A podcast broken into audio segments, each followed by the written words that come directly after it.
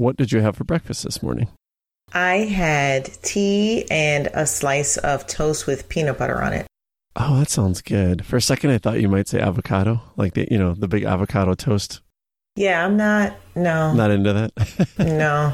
I've never actually had it, so I can't speak to it.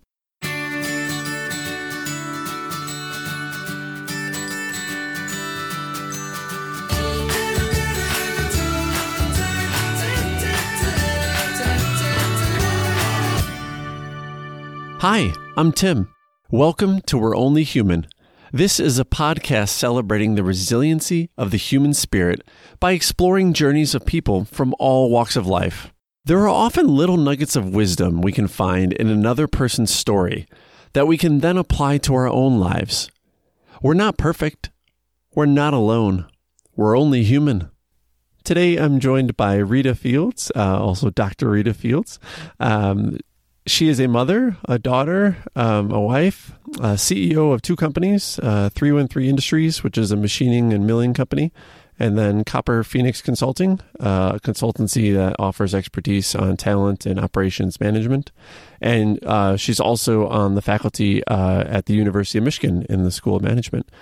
And Rita, thank you so much for being here. I one of the big reasons I invited you here is I was I don't remember how LinkedIn is a a web of amazing connections. So I don't remember exactly how I was connected to this post, but at the beginning of 2020, you had this post that kind of uh, compared your life in 2019 versus your life in 2009. And there were just some, uh, you know, I think part of the reason you were doing the comparison was the stark contrast. And there was. And so, um, and then I saw you had a TEDx Detroit talk a while back called How Eating from the Garbage Can Taught Me How to Lead. And I watched that and I was just blown away. So um, thank you for being here. Oh, you're so welcome. Thanks for asking. Yeah, I I wrote down my notes here. I'm like, she is the definition of resilience. Um, and you know, real quick, because I, I hate to ever sum up someone's life, but especially from watching that TEDx Detroit talk, uh, I mean, when we talk about resilience, you you had um, were a teenage mother and then you were homeless for a while and then you were going to school and i mean you know you you just climbed uh, you know up and up and, and, and got back up every time you got knocked down. And i want to talk about that but that's that's what i mean when i when i suggest that you're the definition of resilience. Um, in that talk you mentioned how your mother was mentally ill um, and that's kind of what it, or at least from the talk, it sounded like that's why you kind of left home and, and kind of started this new journey. Was that the case?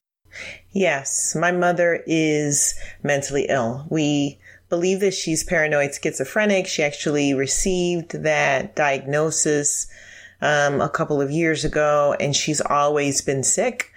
And yeah, I grew up with a very sick mother, and it was a pretty damaging to us. Um, and very difficult if I, if you've not had a mentally ill parent, then it's probably really hard to understand how incredibly impactful that is. Um, but it's, it was pretty devastating to me. And so I, I, um, we had an abusive, um, childhood. I have two sisters and I, and by the time I reached the age of 17, I had just, I, I guess I just had enough. And so I ran away. And it was on the first day of what was supposed to be my senior year in high school. I just left. I just blew that popsicle stand and took oh off. Oh my gosh. What? Yeah was this something you had run by your sisters or i mean did they have a similar experience or did you i mean was this a case of just leaving and cutting off touch with everybody or? Yeah i i literally um i remember that my mother gave me a dollar to get food for the cat which tells you how long ago that was because you could actually get cat food for a dollar. Um, but I, I took that and I had a dollar for the bus and I just didn't come back. I hadn't talked to my sisters about it. At that point, my older sister had left and my younger sister was there and that's a whole other story we have all had um, interesting lives and um, so no i didn't talk about it with anybody i just left i just can't even imagine like i'm sure your first thought was i need to leave this environment and find a different one but at the same time that must have been just extremely overwhelming to to process like cuz what's next you know that's that's tough, I think, especially at 17. Yeah, very much so. And, you know, it's interesting because even looking back at it, it really doesn't make any sense. I hadn't thought through what my next steps were. My goal was to get away from my mother. And I had serendipitously or not met some random guy at the mall like a few weeks before and he told I had told him a little bit about my mother and he said, "Oh, you can always come over to my house." And so I just went to his house, which was incredibly stupid, incredibly dangerous, all those things. But um, one of the things that I have learned recently is that typically your short or your long-term thinking capabilities have are not developed until you're about 25 in most people. And so obviously that was an, an indicator that mine was not developed because I left and I figured my thought was that a stranger would be better than her. And so I left. I was going to say uh, 17, even without, you know, an unstable and, and abusive home, at 17, I feel like so many of us are trying to get away from our parents anyway, or or you know we don't prefer to be with them, and you know meeting people. I feel like that behavior in general is very typical of, like you said, of a seventeen year old because we don't yet have the mental ability yet to put a lot of that into perspective. So I, I don't, yeah, I, I mean, you, you, know, you said it was dangerous and stupid, and I'm sure, but I don't know. I feel like that's what we do as 17 year olds is dangerous and stupid things. I mean, I hate to defend us all. yeah. Yeah. I think you're right. I think that what, you know, and, and honestly, I'm such a rational person. So, and maybe I'm more rational now because I did something like that.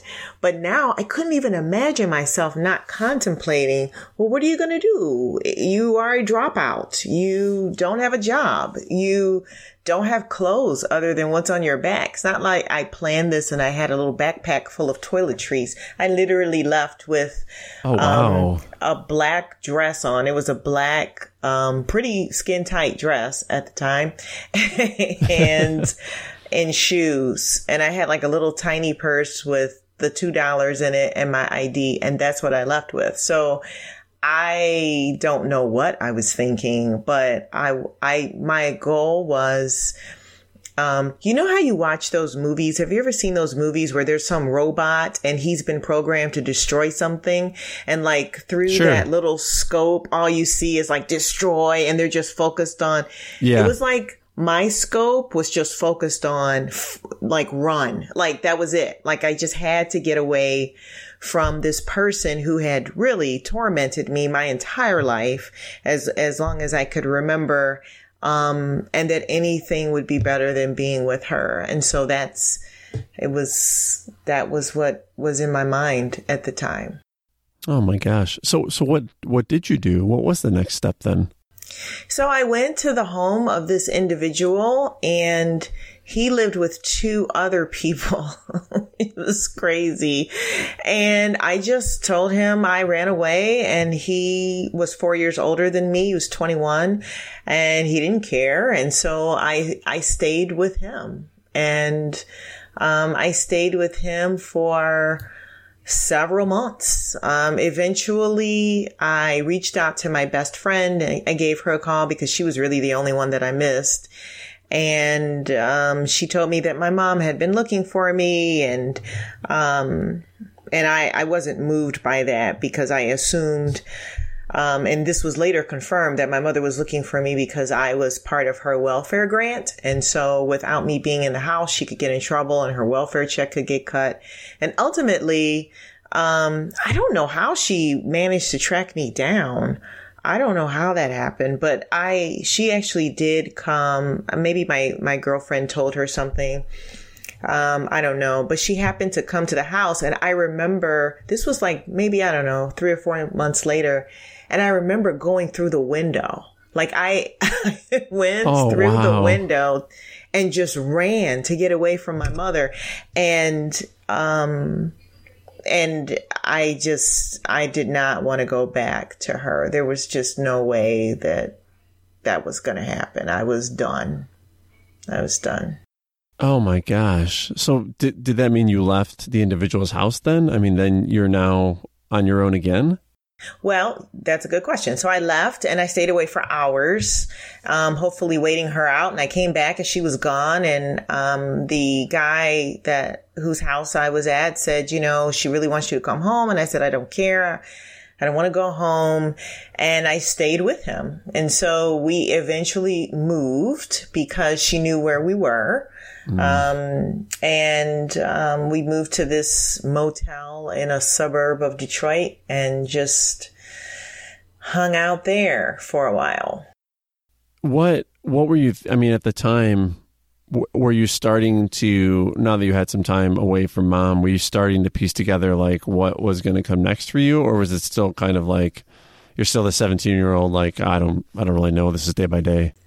Yeah, B. I did not have a plan. So I was just, it was, it's weird. I mean, honestly, I know this sound, they may, this may sound strange, but I really did not have a plan. I was just, I was with this guy every day and, um, I that I didn't think about school. I didn't think about my health. I didn't think about anything. I just didn't want to be with my mother.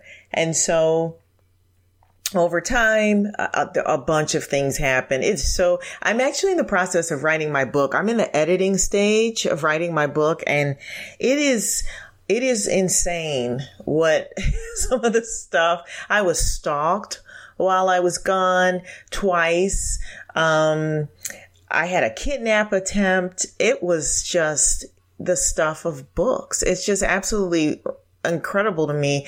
But regardless of all those things, I remember thinking that my life had been so difficult that it didn't really matter what I did. And so even though I knew, I thought I was smart and I thought that I had a lot of potential in me, but that was definitely something that my mother never told us. We were not sown into the way that a lot of people are by their parents.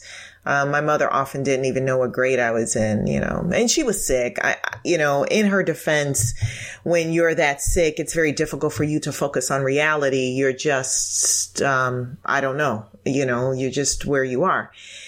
So, um, no, I didn't have a plan. And eventually we got kicked out of the motel. We couldn't afford it. We ended up on the street.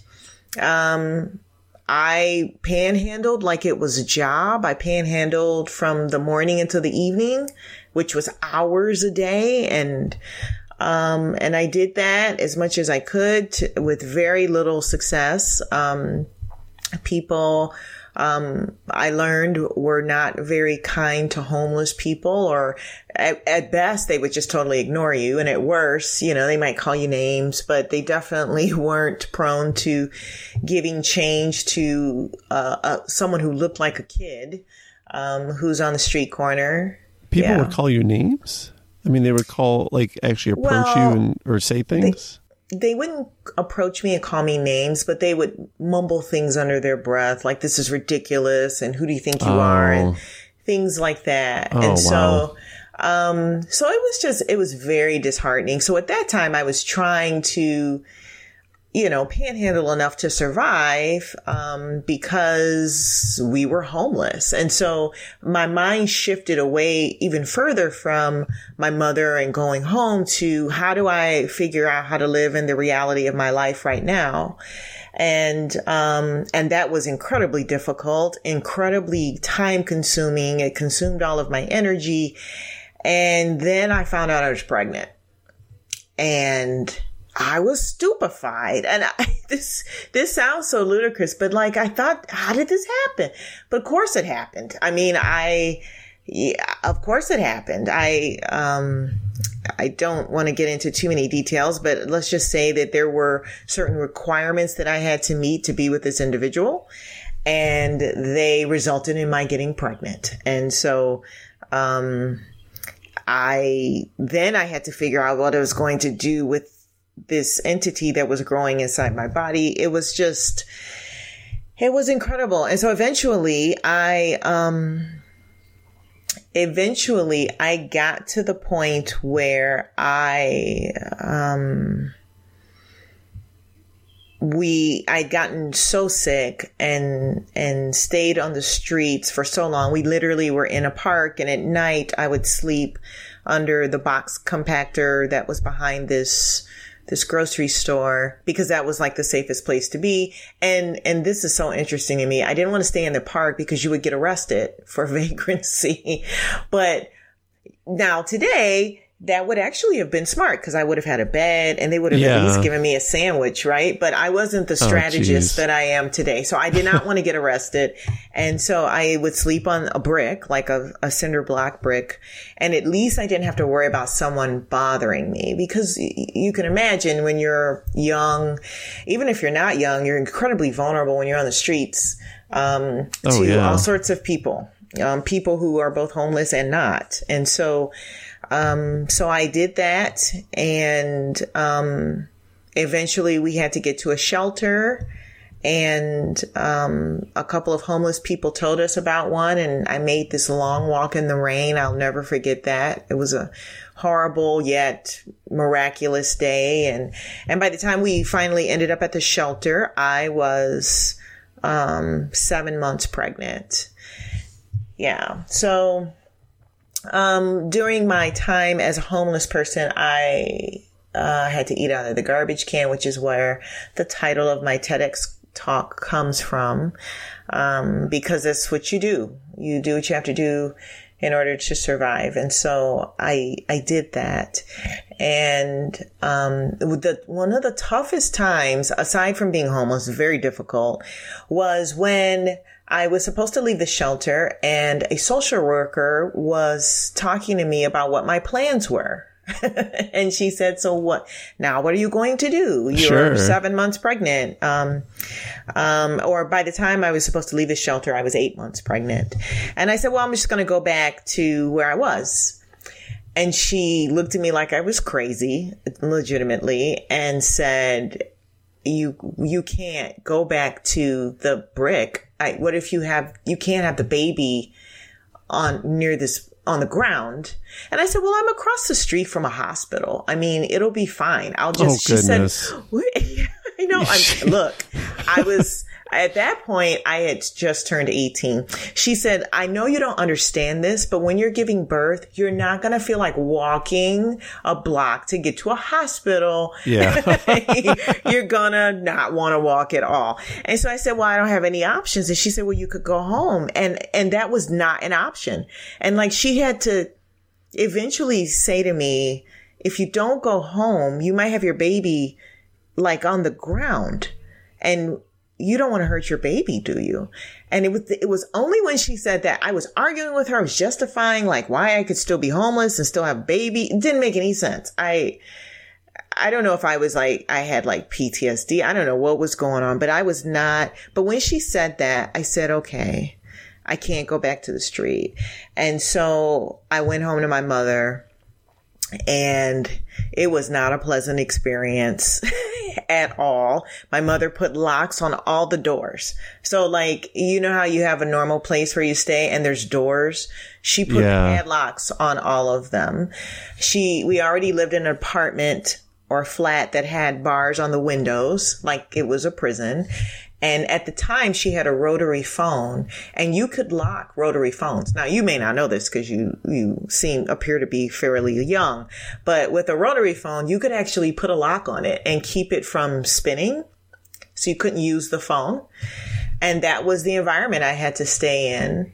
Um, and I said, well, what if there's a fire? And my mother said, well, you better hope there's not a fire. And I stayed there because I didn't want my baby to be hurt. And I was thinking to myself, see, this is why I don't live with this woman who locks up their kid like an animal. Um, so there was that. And, and during that time, I really thought about giving my child up for adoption because I figured between my gene pool and his, he didn't have that great of a shot. And, um, I started researching adoption rates and found that adoption rates are not attractive for people of color.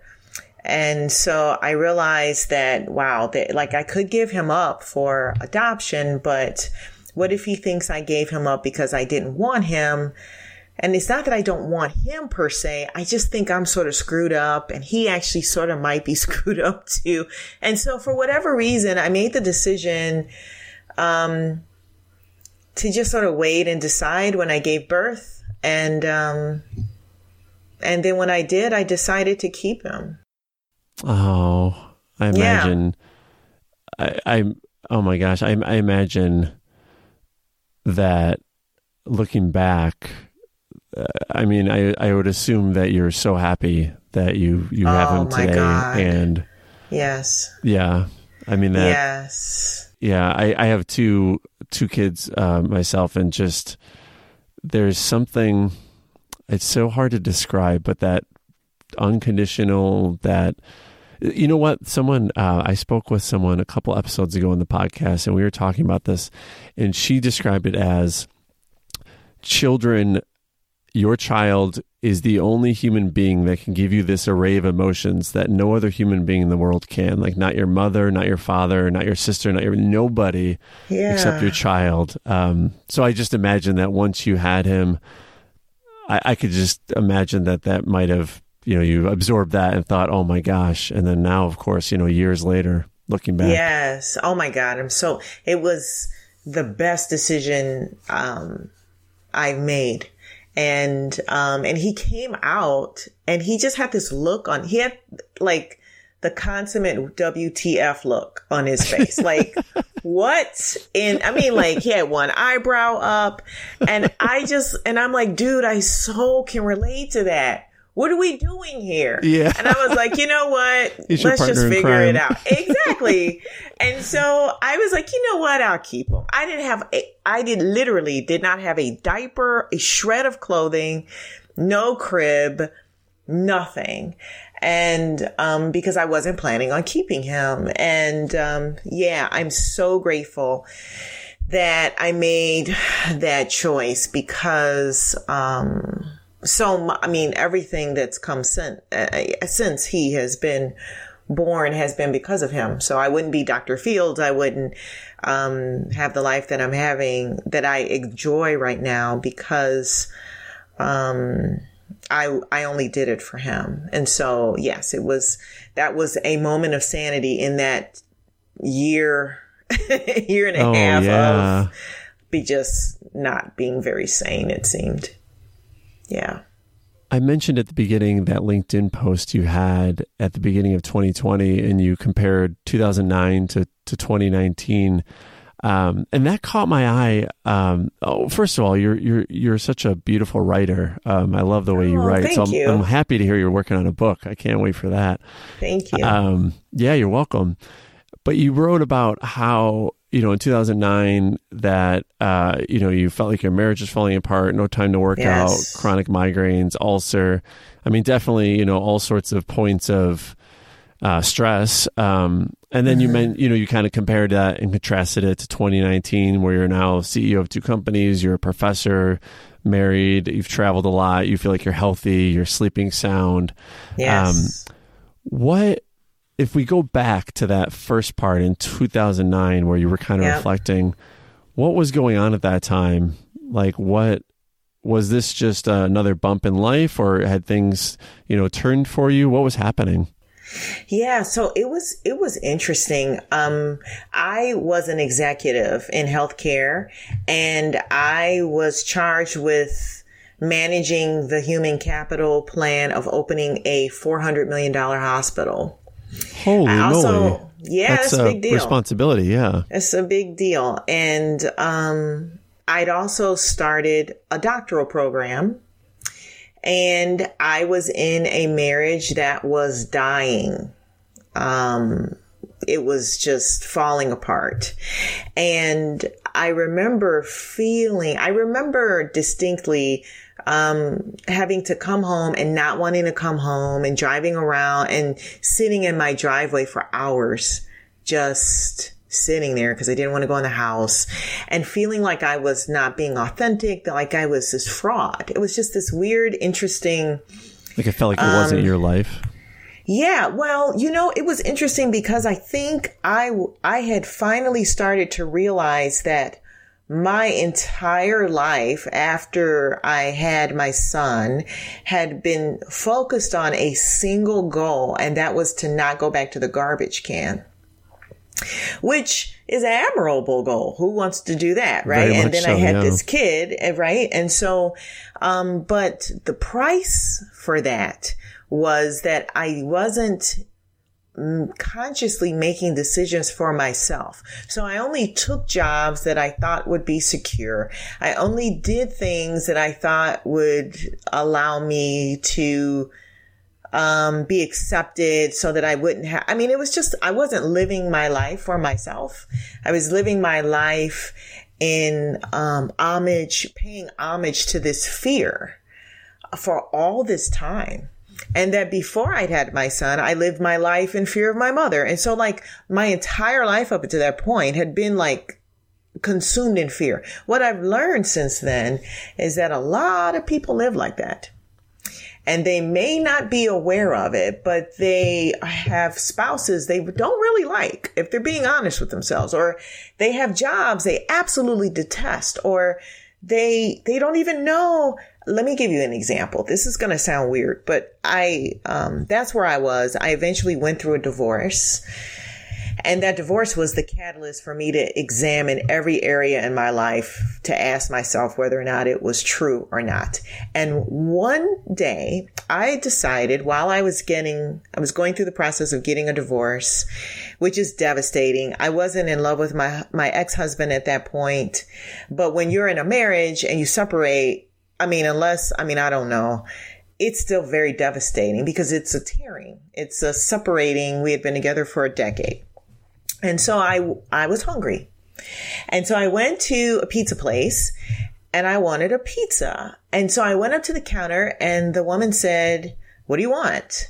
And I looked at her and I opened my mouth and nothing came out. And I just stood there and looked at her and she's looking at me like I'm crazy.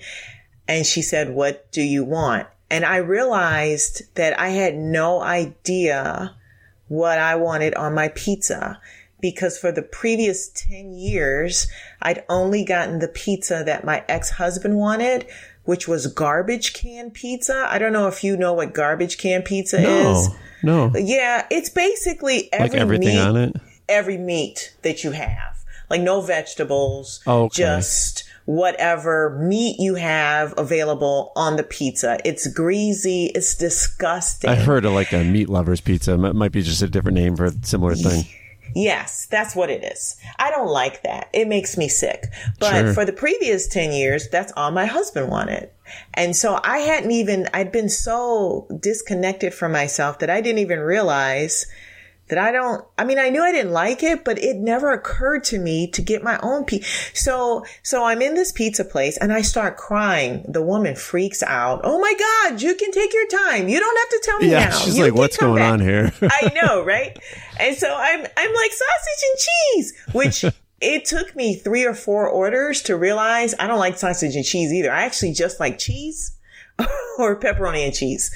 But I had to go through this period of discovery on what type of pizza that. And so then I asked myself, if that's true for that, what else is also true that I don't know about? And um, that was very insightful of yourself to, you know what I mean, to step back and think about that. I, that's amazing. Yeah, loss gives you space, margin, and so when you um, when it is both painful and it's an opportunity and so um, that was the start of me pretty much upturning everything and figuring out this new life that was a cognizant life. I compare it to the Matrix when you know, there are people who are plugged up to the matrix and then there are people that are unplugged from the matrix. Sure. And we, and yeah, the problem is you see Mr. Smith everywhere, but at least you're not plugged up to the matrix. And so I didn't want to be plugged in anymore. I wanted to be free. And so I made some decisions. I quit some jobs and, um, and I'm so grateful that I did it. Second best decision um, that I made practically in my life. That's amazing. And then you, you, eventually strike out on your own and decide yes. to become an entrepreneur, which did that feel very freeing? I mean, especially hearing this story now, I imagine that mm-hmm. felt very freeing. It did. And I'll tell you, the reason why I did that is because um, I have a couple decades of experience in human resources and I would watch people who had given their life to companies and to positions get rolled out like bulk trash on trash day. And I saw it over and over and over again. And I also noticed that people who, um, who had, who, who seemed to worship their work or their job didn't act the same way as people who had options. And so I made the decision that I always wanted to have options and that I never wanted to only have a single source of income again. Um, because you do work differently when you have the ability to say, you know what, this isn't working for me anymore. I think I'm going to, I think I'm going to do something different. And so, um, all those things coalesced into me choosing to do something very different. I love that. You this reminds me you wrote somewhere this um, amazing text here. You you wrote we think that our lives point to a single destination. This isn't true. We are trains taking particular journeys. We're scheduled to arrive at multiple destinations on an itinerary that is bigger than we can recognize. And I love that. I I never thought of it that way. And it the reason I love it is because this clicked like it just changed the perspective for me. This idea that like I think we all think about what's the one thing in life I'm shooting for? What's my one legacy? What what am I working toward? What is this all about? And what you wrote there about, well, maybe it's actually a series of journeys, independent or dependent on each other, but it's a bunch of different journeys. You're going to hop off this train, hop on the next one, and go there. Yes. And I like that. That's what it yes. is. I feel like that's yes. what I needed. So thank you. You're so welcome. It's true.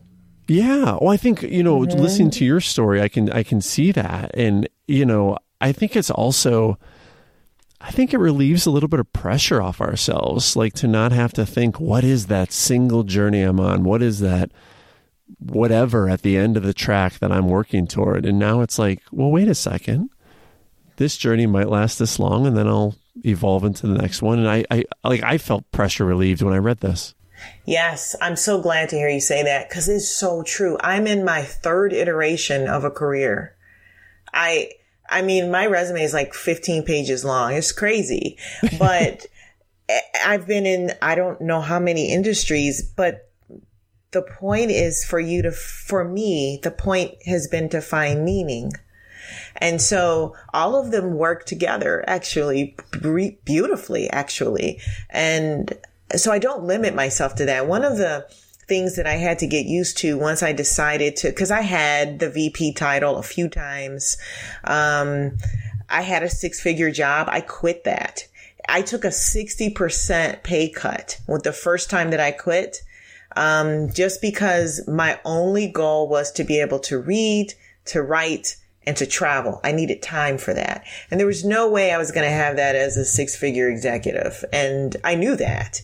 And so I took this huge pay cut and figured out what was really important to me. And ultimately now I make more money than I ever made in my life. I mean, that wasn't my goal, but that's what happens when you choose thoughtfully.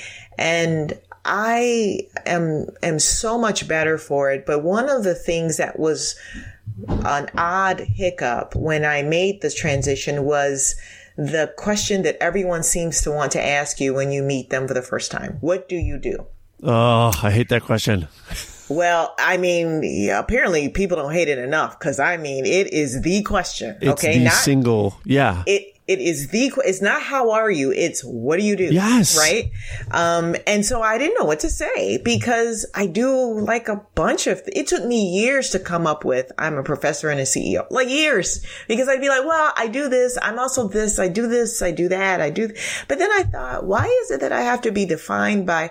So I got to the point where I would say, you know what? I do. I do a little bit of everything. And people would become like so that. uncomfortable at not being able to put me in a box. Yeah, they can't Because- comprehend that. Like, wh- what do you mean you do everything? No, no, no. What do you do? What do you do? Yeah, yeah, because there's some value that people attach to it. And so if they don't know where to slot me, then they don't know how to rank me, right? Um, which is unfortunate, but I've learned, you know, not to do that to people that you're, we're so much more than just the work that we do. Um, and unfortunately, a lot of us may not be more than the work that we do, and we don't even like the work. That's actually the worst thing. Um, so, That's a good point. yeah, yeah, it's, you know, there's this, I read this article once on a woman who was a hospice nurse, and she had compiled like the top five things that she heard people say on their deathbed, right? And like, none of them had to do with the fact that they were glad about staying at work, ignoring their spouses, Sure. ignoring their children. yeah. It was always regret that they spent too much time at work or at things that did not connect them to people. And that so resonated with me because that's not, I want a life at the end of my life that I can look back on and say, I've lived a full life. I've lived a thoughtful life. I've made some mistakes, but um, it it was my life after a certain point. point, and for most of my life, it wasn't because, like I told you, I was living in, you know, paying homage to the idol of fear for half my life, and so I've only started the other half. So I this is this is much better, Yeah. much better.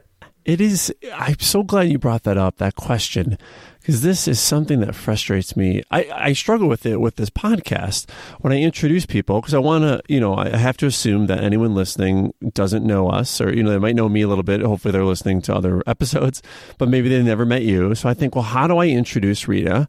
Well, I do want to include a little bit of her career because uh, it Yes. gives them a sense of, you know, again, I guess that's what they expect.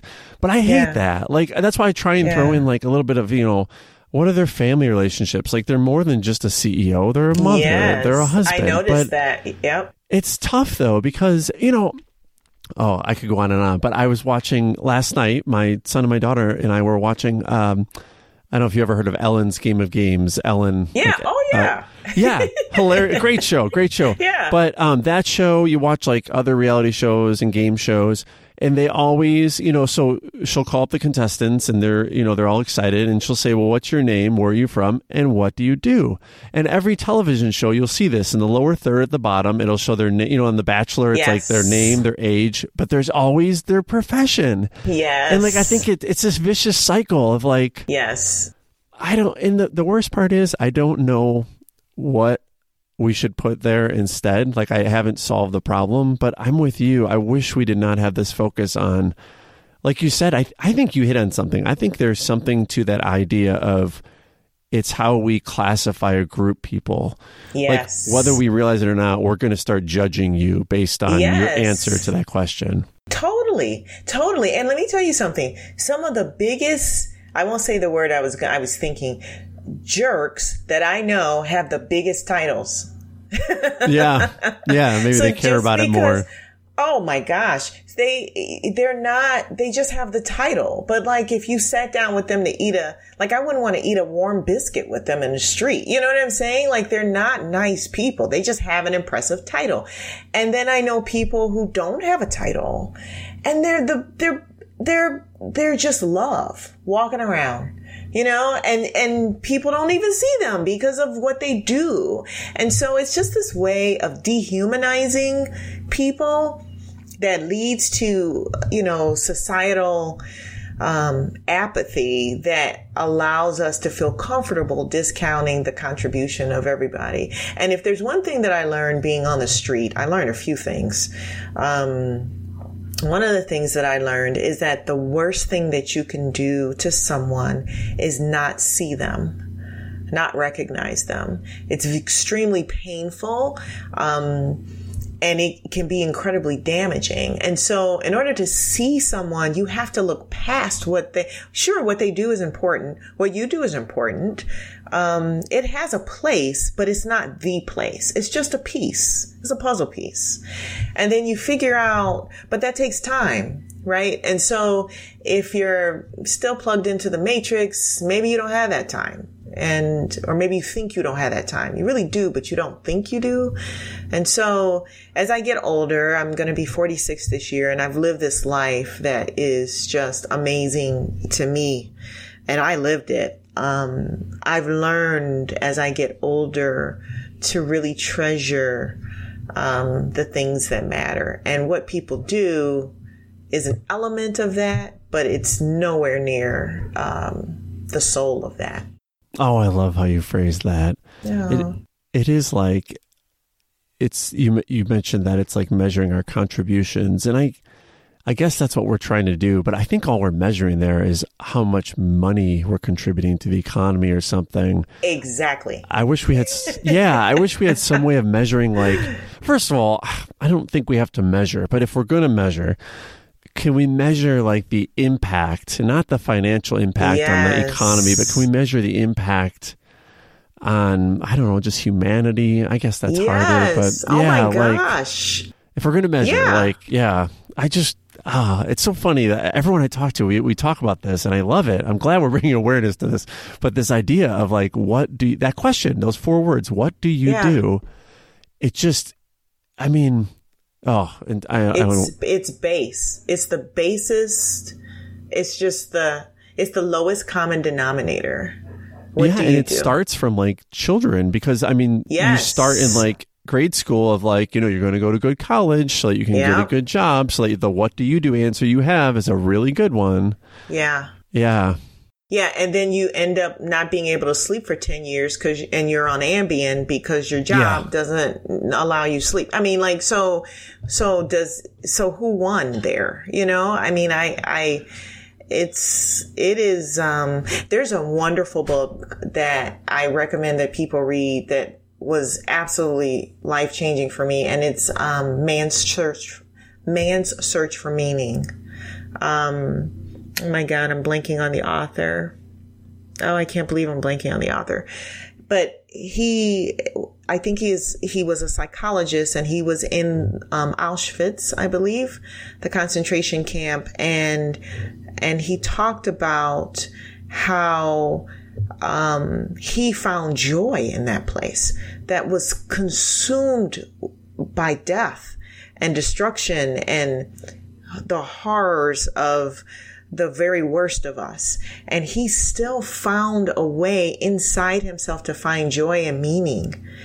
And Wow. if he could do that, you have to read that book. I mean, it's, it's an old book. It's a classic and I'm blanking on his name because I haven't had enough protein today, but, um, oh, it's, um, Viktor, is it Viktor Frankl? I will find out. But it is something that gives you perspective unlike um almost anything I've ever read. I got to check It's- that out.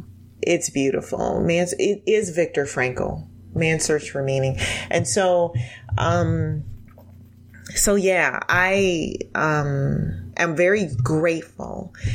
And I try to offer my LinkedIn page is interesting because I try to only offer people things that will help.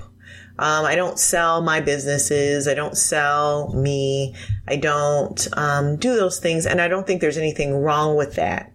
Absolutely not. But just for me, because I've learned so much, I try to share some of the things that I know for people who I know are still working, um, who haven't gotten to a place of freedom yet, um, and need some hope, right? Because it's it's rough out here. There's some really sad people who make a lot of money. And there's some really happy people who don't. And there's sad people who don't make a lot of money. But the point is to, to be willing to share yourself with everyone a bit so that you can find out how to connect. And we have so much to give each other so much to give each other. And so, um, I have survived hell in my life. Um, a couple times over. And so I'm incredibly grateful and I try to live a life that reflects that.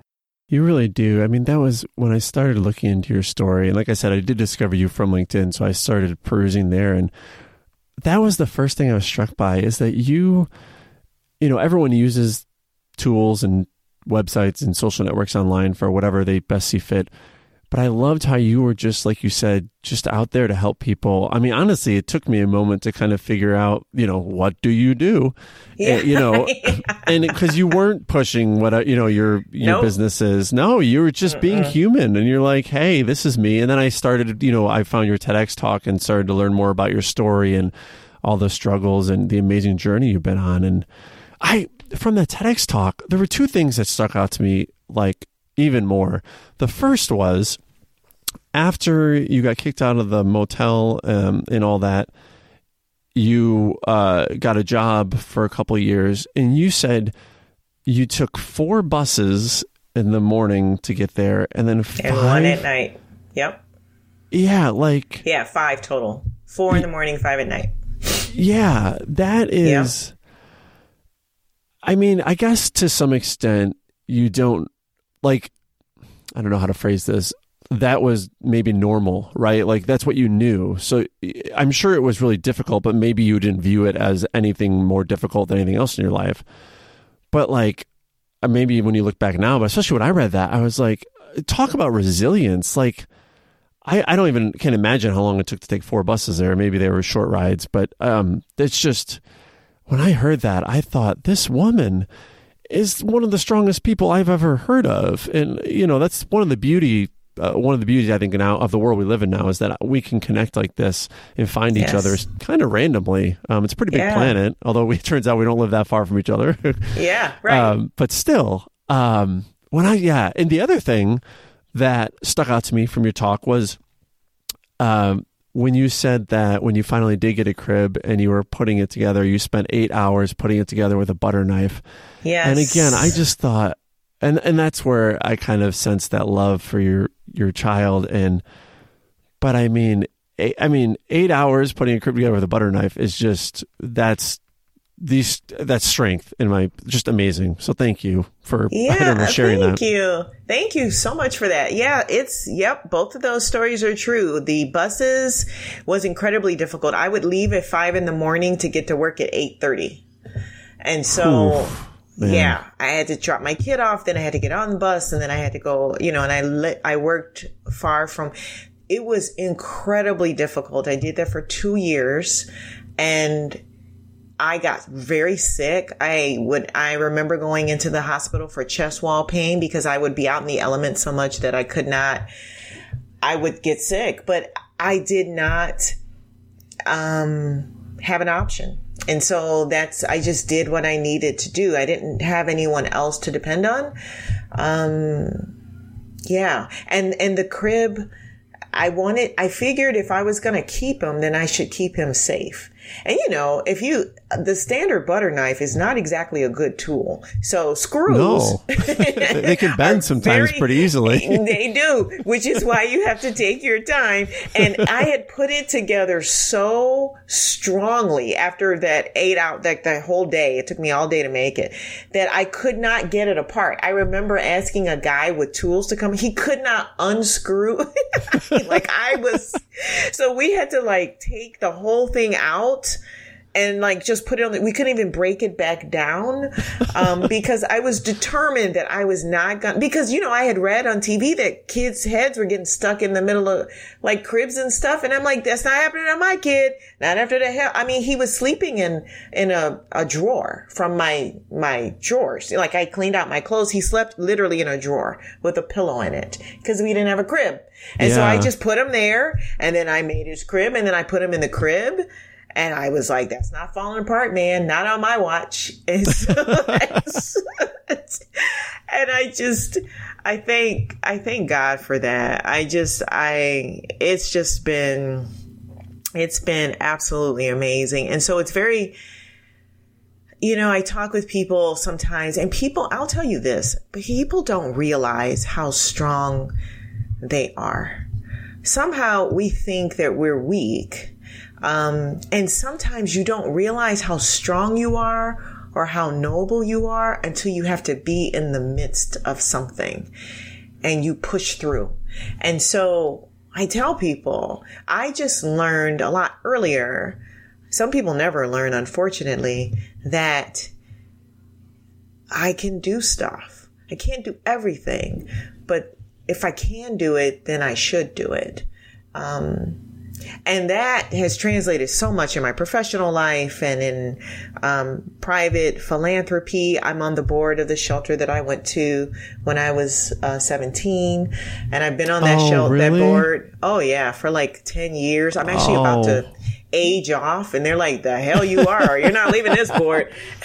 what a way to give back, though. That's oh, just fantastic. Yeah. Oh, I'm routinely in tears because we're now this organization, we're making permanent housing. And I'm like, I just, I, it's like I'm, I'm in a lifetime movie, except there's no like weird abuse or crazy titles, but you know, it's like a good lifetime movie. And, and I'm just, uh, it's amazing. My son is going to be 29 this year. I cannot believe oh, I have a 29 year old yeah, kid. Wow and he's expecting uh, my first grandchild. Congratulations. Thank you. Oh my gosh. When he was little, he asked me how old I wanted to be before I was a grandmother, and I told him 60.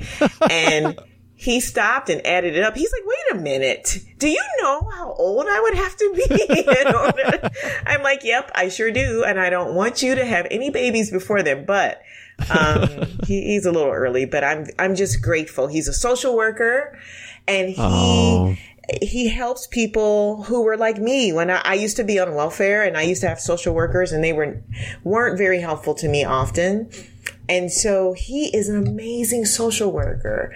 And he told me that part of his um, commitment to his clients is because he remembers the things that I told him. And he's just, it's just this beautiful, like full circle moment that, you know, that's really all that you can hope for, right? You know, um, that's all that I've hoped for. Oh, it's so amazing too, because, you know, going back to where, you know, you may have given him up for adoption and decided to keep him and, Yes. Thinking about the life you had together, you know, in those early years and how that's clearly probably influenced him now, and now yes. how the impact he's going to have on how many other families in wherever, whatever community, you know, he chooses to work in. I, you know, like, thank you for, you know, oh. you, you helped and, and, he's helping with that impact. That's amazing. Oh my gosh. Yeah. Are You're you going to make me cry. Stop. oh, you're gonna make me cry. Are you um are you excited for for having a grandchild? Um, no. no, you, no, don't want to be a grandma. No. well, I mean, I don't even know how to act. I mean, there's like there's going to be this baby here that came from my baby. I mean, like I'm still trying to wrap my head around it cerebrally. Yeah. Um, but I, I am just shocked. You know, for so much of my life, I didn't imagine myself getting old. And so the fact that I have a grandchild on the way is amazing to me. The fact that I need readers. Like, I was like, whoa, what? What do you mean readers? That's what old people, I mean, uh, excuse me, but I mean, like, you know, that's what. no, I, I know what's going through your head, yeah. seasoned people wear readers or they use readers. And now I'm a seasoned person. I like seasoned. I, that's a great. Yes, yes seasoned. Like very well seasoned. I remember yes. that. Yes, yes. And so I'm one of those people. And, you know, in the beginning of my life, I never imagined that I would, I didn't, just didn't see a lot of life for me. Um, and so it's just a beautiful thing. Oh, it so is. Rita, thank you so much for joining me today and taking the time. This is, oh, I got a huge smile on my face just because I'm in, You are so inspiring. And, you know, I, I don't only mean that because, you know, you've been through hell and back, as you said, but just you as a person. I mean, you know, you. I think you're, uh, well, first of all, I'm really excited for that book. Let me know when that comes out. Um, I will. I've been in this, I just started getting back into reading. I, I was a great reader as a kid, and then I like to say the internet killed my ability to read, but it's my own fault. So I've, I've been reading books like crazy now. Yeah. yeah. yeah. So, um, so I'll have to add that to my list. But yeah, thank you. And You're so um, welcome. I'm so happy that we connected. Me too. Thank you so much. This has been great. Thank you. Since you've reached the end of this episode, I would love for you to send me an email at we're only human 2 at gmail.com. That's we're only human 2, the number 2, at gmail.com. Send me an email and tell me what you had for breakfast this morning. Thanks.